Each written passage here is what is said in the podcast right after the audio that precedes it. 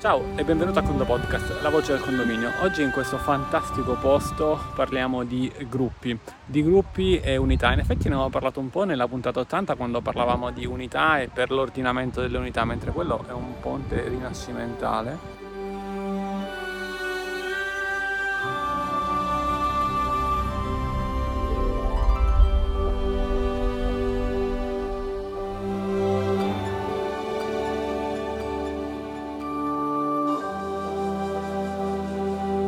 Perché gruppi? Perché in un condominio con ad esempio due edifici possiamo fare gruppo edificio 1 e gruppo edificio 2. E allora questo si può fare su condomani, andando sul condominio, gruppi scale e poi andando a creare il gruppo A, scala A, gruppo scala B per dirti che cosa? Che poi le unità vengono associate ai gruppi. Una unità quanti gruppi può essere associata?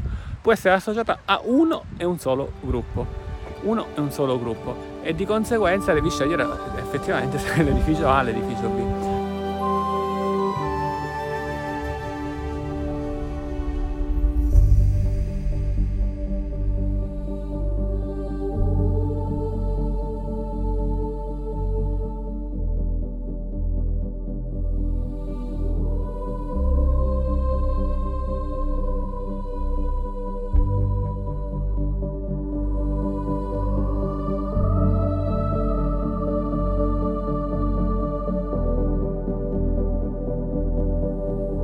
vai sul condominio unità, le unità verranno eh, organizzate in ordine alfabetico secondo quanto dicevamo appunto nella puntata 80, ma attenzione, priorità, hanno priorità i gruppi. Cosa significa? Che tu puoi chiamare l'unità come vuoi, però se c'è il gruppo A e poi il gruppo B, ci saranno prima tutte le unità del gruppo A e solo successivamente tutte le unità eh, del gruppo B, non prima, non dopo.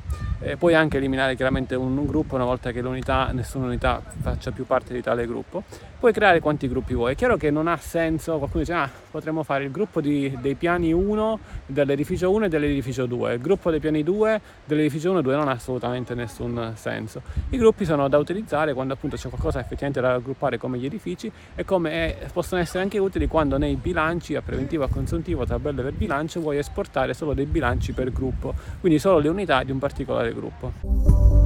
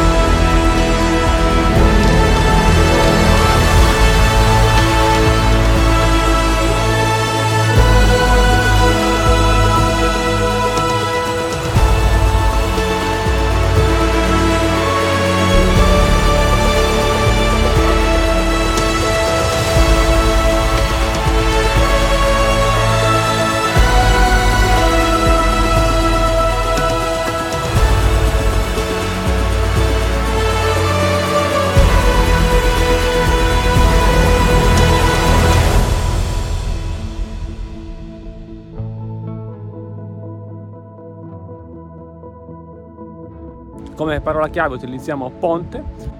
Un caro saluto dall'ingegnere Antonio Bevacqua e a condo presto.